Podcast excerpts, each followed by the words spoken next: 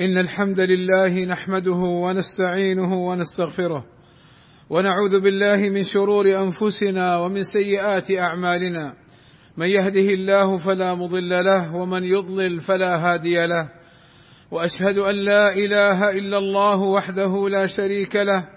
وأشهد أن محمدا عبده ورسوله.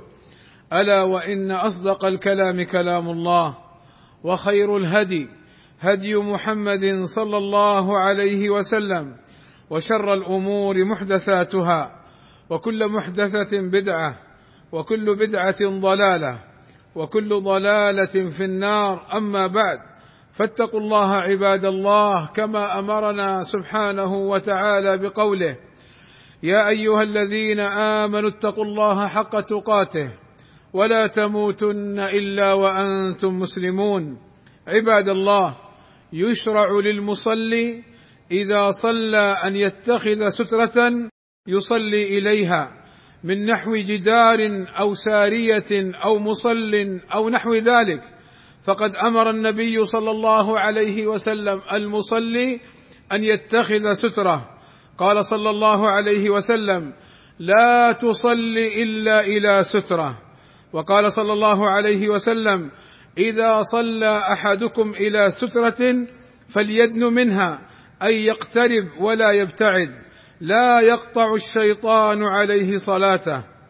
وكان صلى الله عليه وسلم يتخذ السترة في الفضاء فإذا صلى في فضاء ليس فيه شيء يستتر به غرز بين يديه حربة فصلى إليها. وتكون السترة مرتفعة بقدر ذراع ويقف قريبا منها. فقد كان صلى الله عليه وسلم يقول إذا وضع أحدكم بين يديه مثل مؤخرة الرحل فليصلي ولا يبالي من مر وراء ذلك. ومؤخرة الرحل العود الذي في آخر الرحل وهي قدر عظم الذراع هو نحو ثلثي ذراع ويحصل بأي شيء أقامه بين يديه المصلي. وكان صلى الله عليه وسلم يقف قريبا من السترة فكان بينه وبين الجدار ثلاثة أذرع وبين موضع سجوده والجدار ممر شاه. وكان صلى الله عليه وسلم لا يدع شيئا يمر بين يديه وبين السترة. فقد كان مرة صلى الله عليه وسلم يصلي إذ جاءت شاة تسعى بين يديه فساعاها حتى ألزق بطنه صلى الله عليه وسلم بالحائط ومرت الشاة من ورائه. وتكون السترة للإمام والمنفرد. وأما المأموم فسترة الإمام له سترة. ولا يجوز المرور بين يدي المصلي إلا من وراء سترته.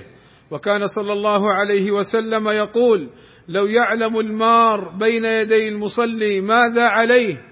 أي من الإثم والعقاب.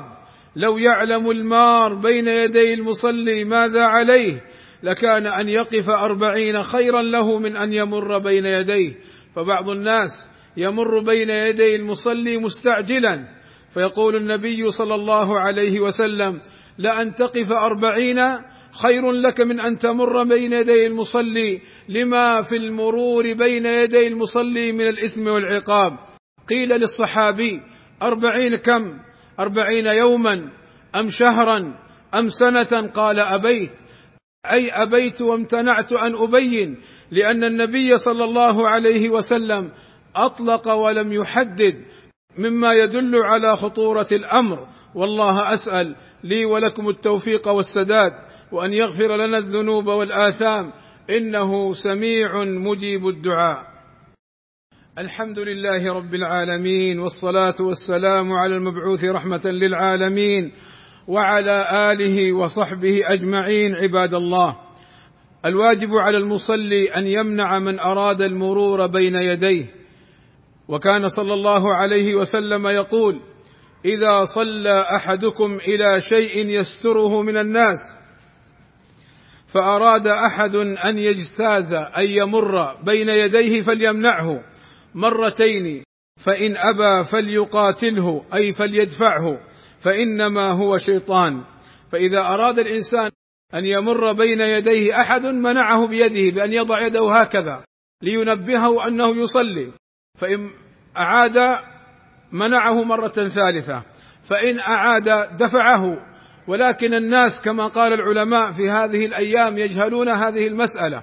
فعلى الإنسان أن يسدد ويقارب وذلك بأن يصلي في مكان بعيد عن مرور الناس. هذا واحد. اثنين كذلك ممكن أن يتقدم إلى الأمام بحيث من أراد أو أصر أن يمر يمر من ورائه. ومما ينبغي أن يعلم من أحكام السترة أن مرور المرأة والكلب الأسود والحمار يقطع الصلاة. لقوله صلى الله عليه وسلم يقطع صلاة الرجل إذا لم يكن بين يديه كآخرة الرحل المرأة الحائض أي البالغة والحمار والكلب الأسود. قال أبو ذر رضي الله عنه قلت يا رسول الله ما بال الأسود من الأحمر؟ أي ما بال الكلب الأسود من الأحمر؟ فقال الكلب الأسود شيطان. وبهذا عباد الله بهذه الأحاديث نعلم خطأ ما نراه من بعض الناس هدانا الله وإياهم للصواب. من أنهم يدخلون ويصلون إلى غير سترة مع وجود السواري أو وجود حاملات المصاحف التي قد تبلغ مبلغ السترة فنراه يصلي في وسط المسجد أو في أي مكان منه إلى غير سترة. والنبي صلى الله عليه وسلم أمر المصلي أن يصلي إلى سترة. وكذا من الخطأ ما نراه من يمر بين يدي المصلي سواء كان منفردا أو إماما فنراه يمر بين يديه. والنبي صلى الله عليه وسلم كما مر معنا يقول لو يعلم المار بين يدي المصلي ماذا عليه لكان أن يقف أربعين خيرا له. واعلموا عباد الله إن الله وملائكته يصلون على النبي يا أيها الذين آمنوا صلوا عليه وسلموا تسليما. فاللهم صل على محمد وعلى آل محمد كما صليت على آل إبراهيم إنك حميد مجيد. اللهم بارك على محمد وعلى آل محمد كما باركت على آل إبراهيم إنك حميد مجيد. اللهم ارض عن الخلفاء الراشدين أبي بكر وعمر وعثمان وعلي وعن جميع أصحاب النبي صلى الله عليه وسلم. اللهم اغفر للمسلمين والمسلمات والمؤمنين والمؤمنات الأحياء منهم والأموات. اللهم آتنا في الدنيا حسنة وفي الآخرة حسنة وقنا عذاب النار. وصلى الله وسلم على نبينا محمد وعلى آله وصحبه أجمعين. والحمد لله رب العالمين.